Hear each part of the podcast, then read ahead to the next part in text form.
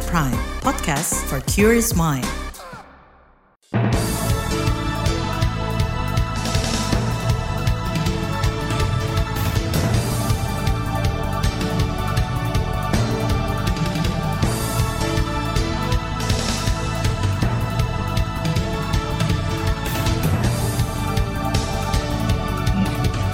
Selamat pagi saudara, senang sekali kami bisa menjumpai Anda kembali melalui program Buletin Pagi edisi Rabu delapan belas Januari dua ribu dua puluh tiga.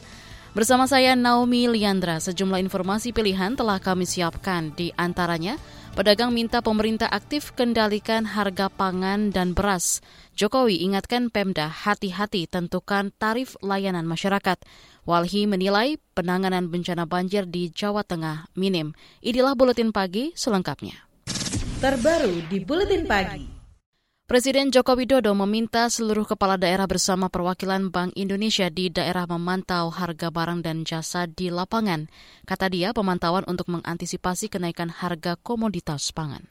Sehingga selalu terdeteksi sedini mungkin sebelum kejadian besarnya itu datang. Sehingga bisa kita kejar dan kita antisipasi untuk kita selesaikan. Hati-hati dengan yang namanya kenaikan beras. Sudah kita sekarang memang harus bekerjanya detail seperti itu. Apa yang naik di lapangan? Beras. Saya sudah dua hari yang lalu memperingatkan Bulog untuk masalah ini. Karena di lapangan tujuh puluh sembilan daerah beras mengalami kenaikan yang tidak sedikit. Presiden Jokowi juga menyoroti harga sejumlah komoditas pangan seperti telur ayam, daging ayam, hingga tomat yang naik di delapan puluhan daerah. Kepala negara juga meminta bupati, wali kota, gubernur sering masuk ke pasar untuk mengecek apakah data yang diberikan itu sesuai fakta di lapangan. Jokowi juga mengingatkan Badan Pusat Statistik B P S di daerah untuk menginformasikan angka inflasi apa adanya ke kepala daerah, bukan asal Bapak senang.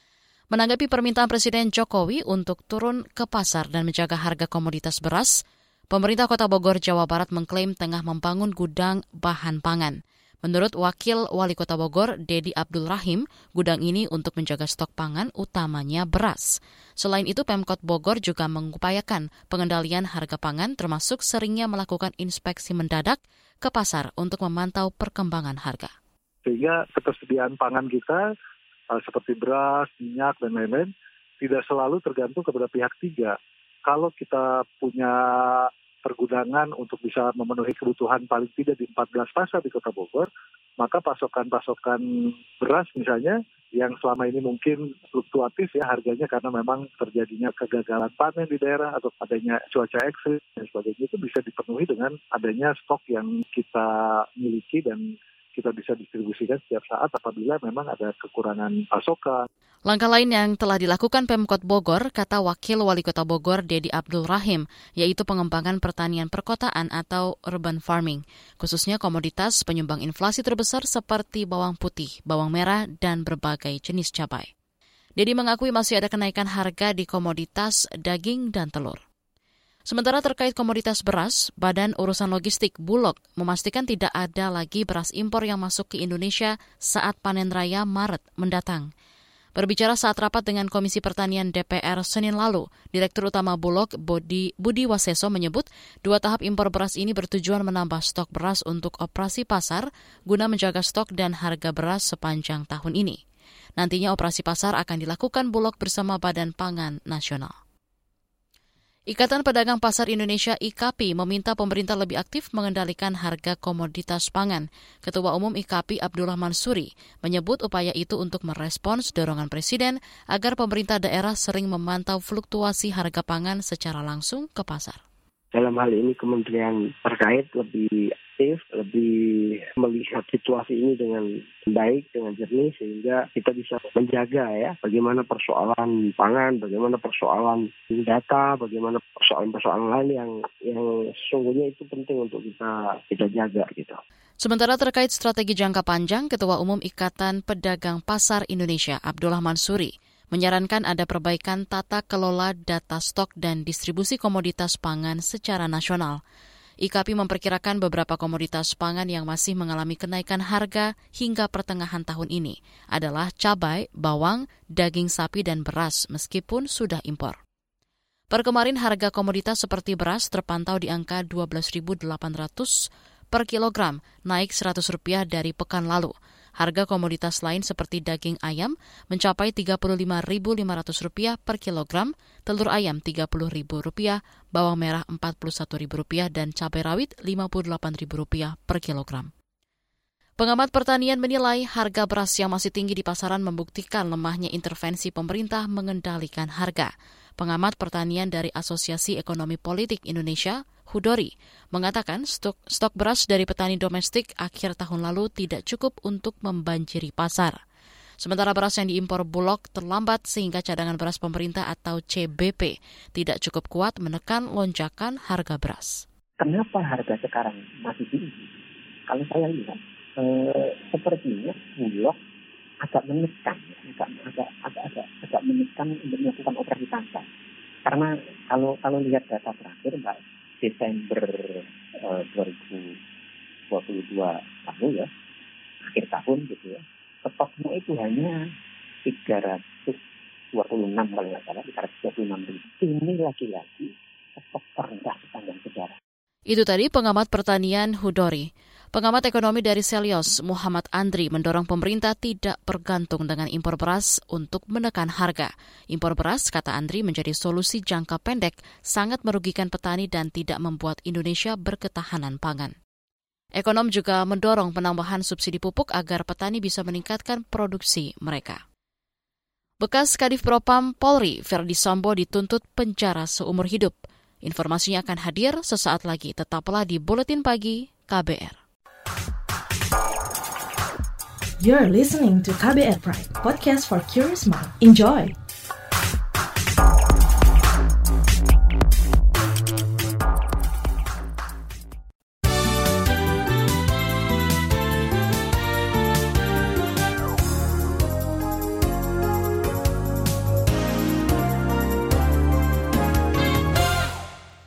Presiden Joko Widodo meminta kepala daerah berhati-hati menentukan tarif layanan yang menjadi kewenangan pemerintah daerah.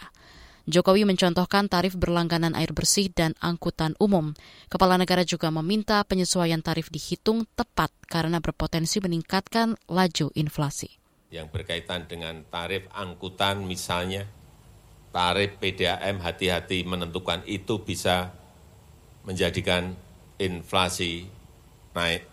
Jadi dihitung betul, kalau masih kuat ditahan, kalau enggak kuat naik enggak apa-apa, tapi sekecil mungkin jangan sampai ada P D A M menaikkan lebih dari seratus persen, karena data yang masuk ke saya ada.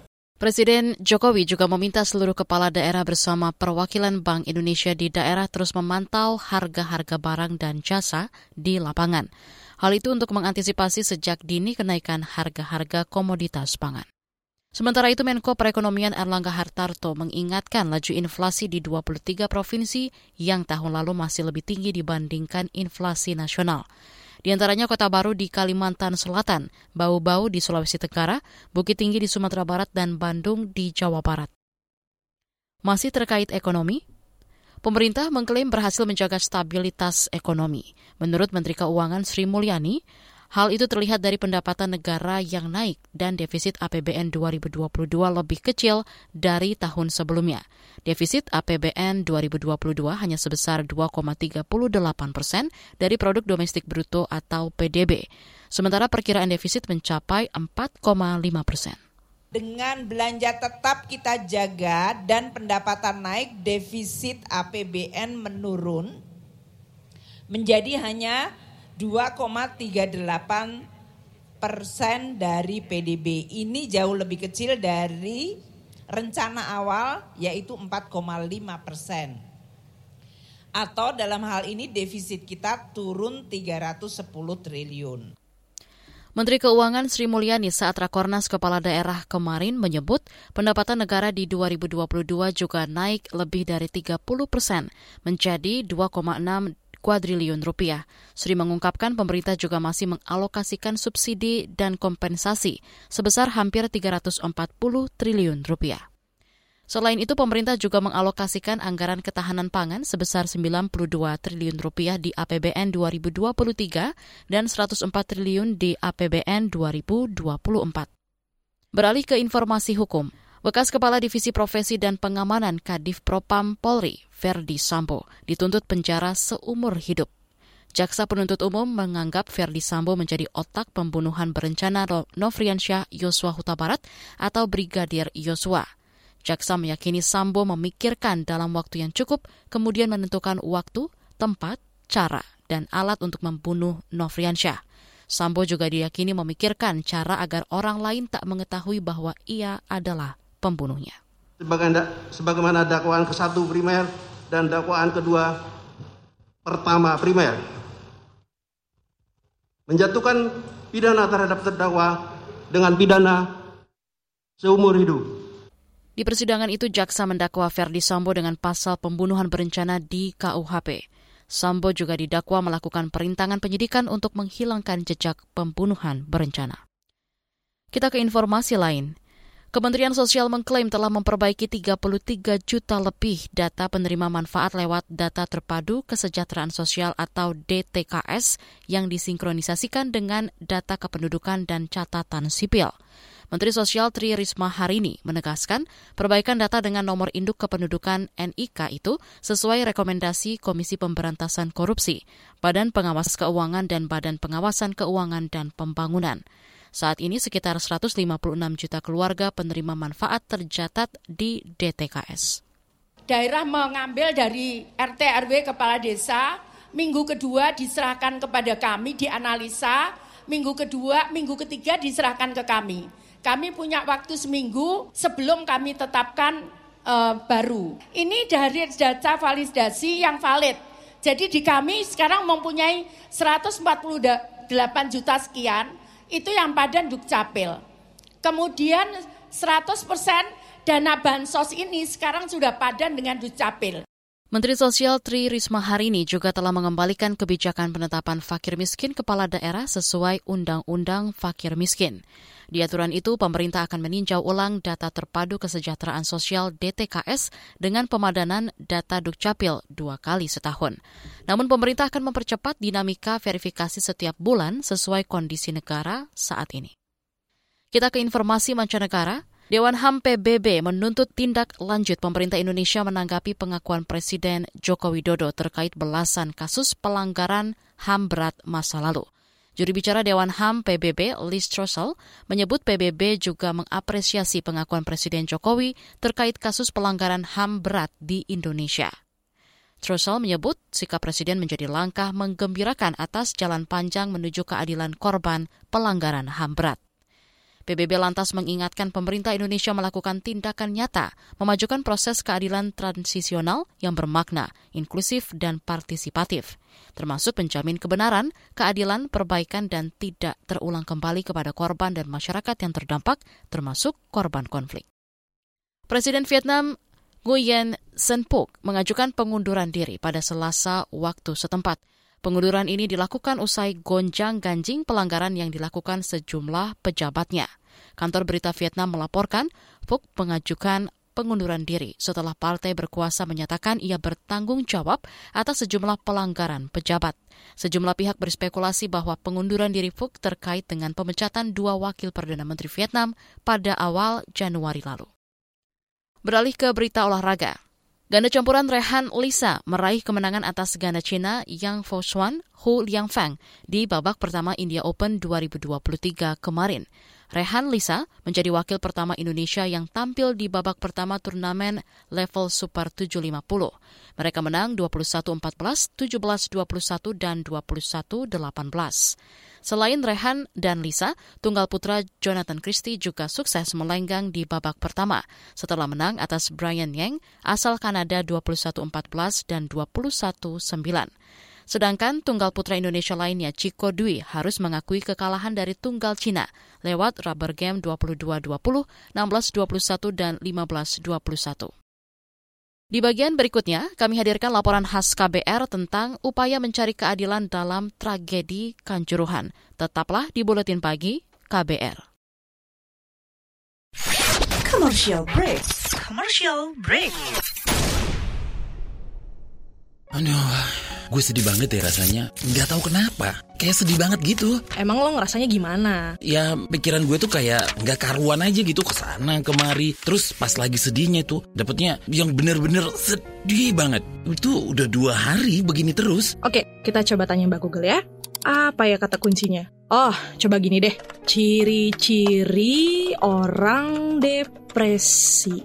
Gitu kali ya. Wah, nemu nih. Ciri-cirinya sama banget kayak lo nih. Jadi, katanya nih, kalau lo sedih dua hari itu... Disko, diskusi psikologi. Hello Warriors, gue Kevin di podcast Disko, diskusi psikologi, persembahan Into the Light Indonesia. Hapus stigma, peduli sesama, sayangi jiwa. Kalian gak boleh loh diagnosa sendiri. Yang harus kalian lakuin adalah konsultasi ke psikolog atau ke psikiater. Kalau misalnya kalian ingin tahu tentang kesehatan mental langsung dari pakarnya, yuk dengerin podcast Disko, diskusi psikologi di k b r prime dot i d. K B R Prime, podcast for curious mind.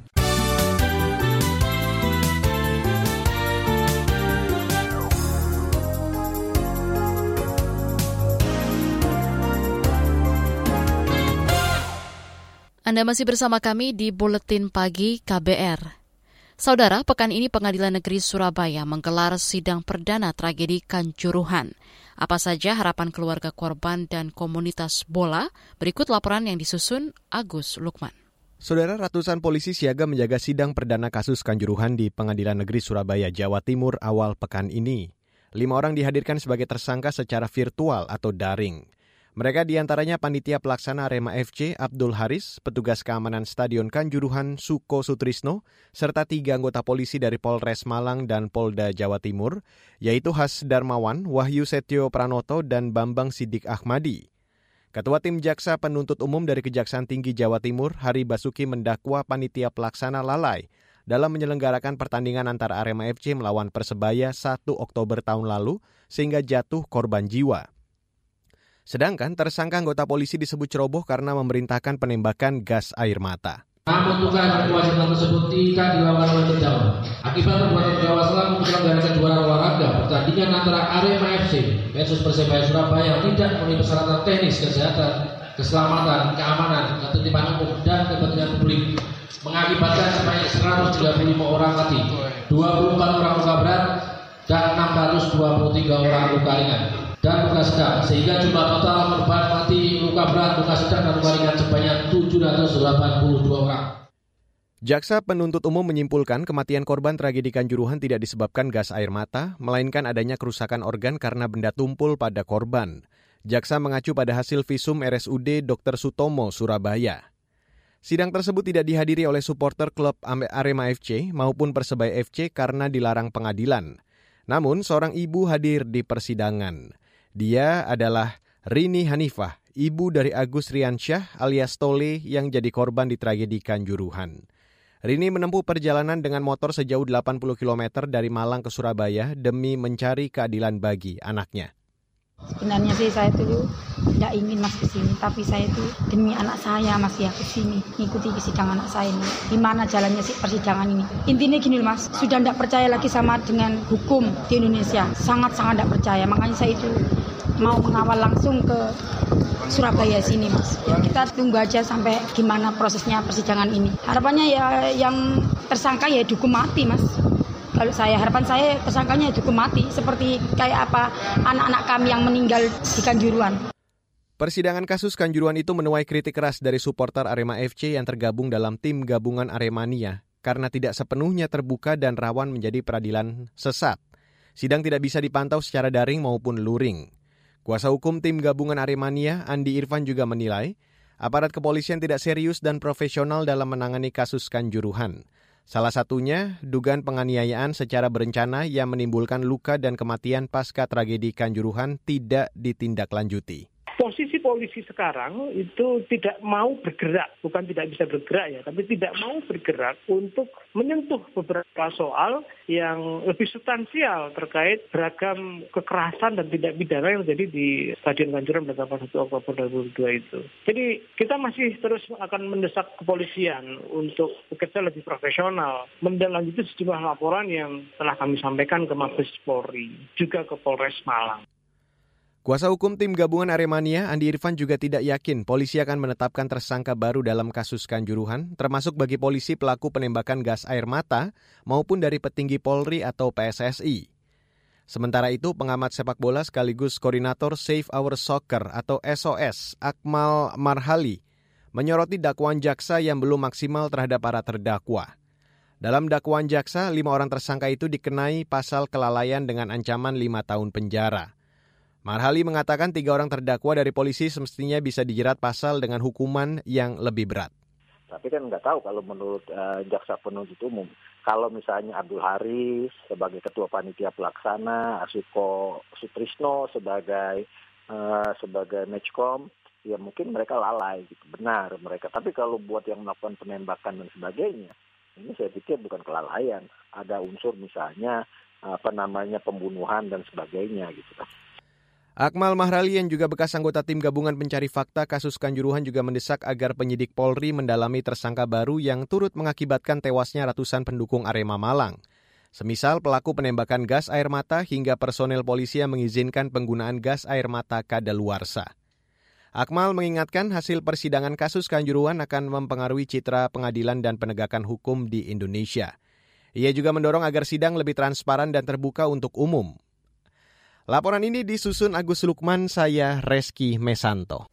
Informasi dari berbagai daerah akan hadir usai jeda. Tetaplah bersama Buletin Pagi K B R. You're listening to K B R Pride, podcast for curious minds. Enjoy!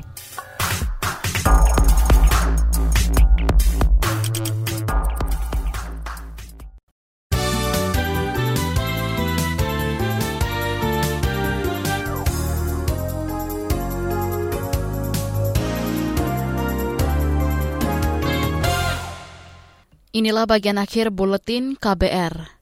L S M Lingkungan Walhi menilai penanganan banjir oleh pemerintah Provinsi Jawa Tengah masih minim.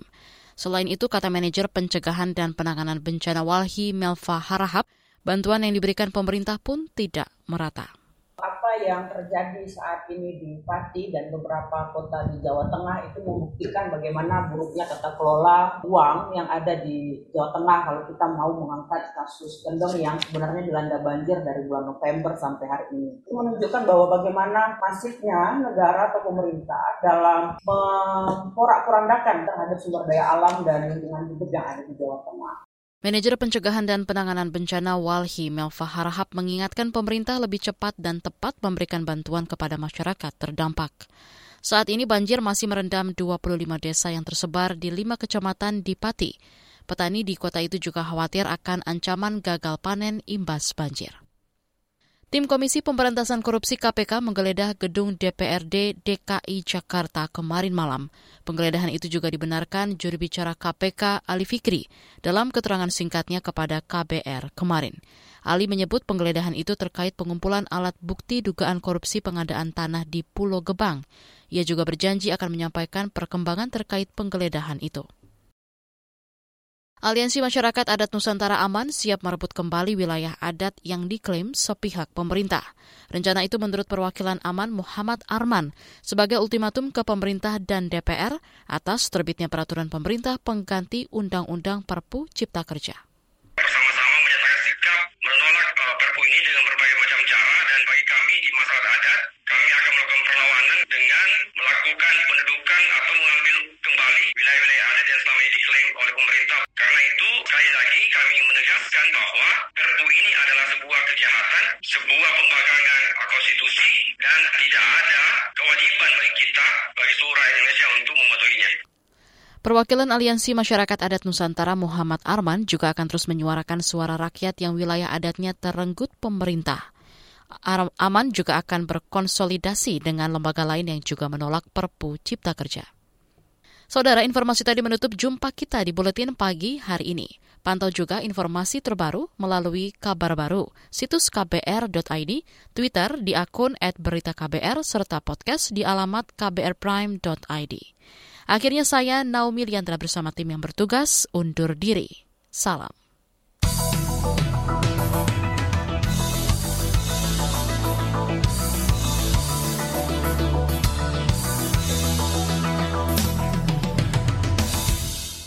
K B R Prime, cara asik mendengar berita. K B R Prime, podcast for curious mind.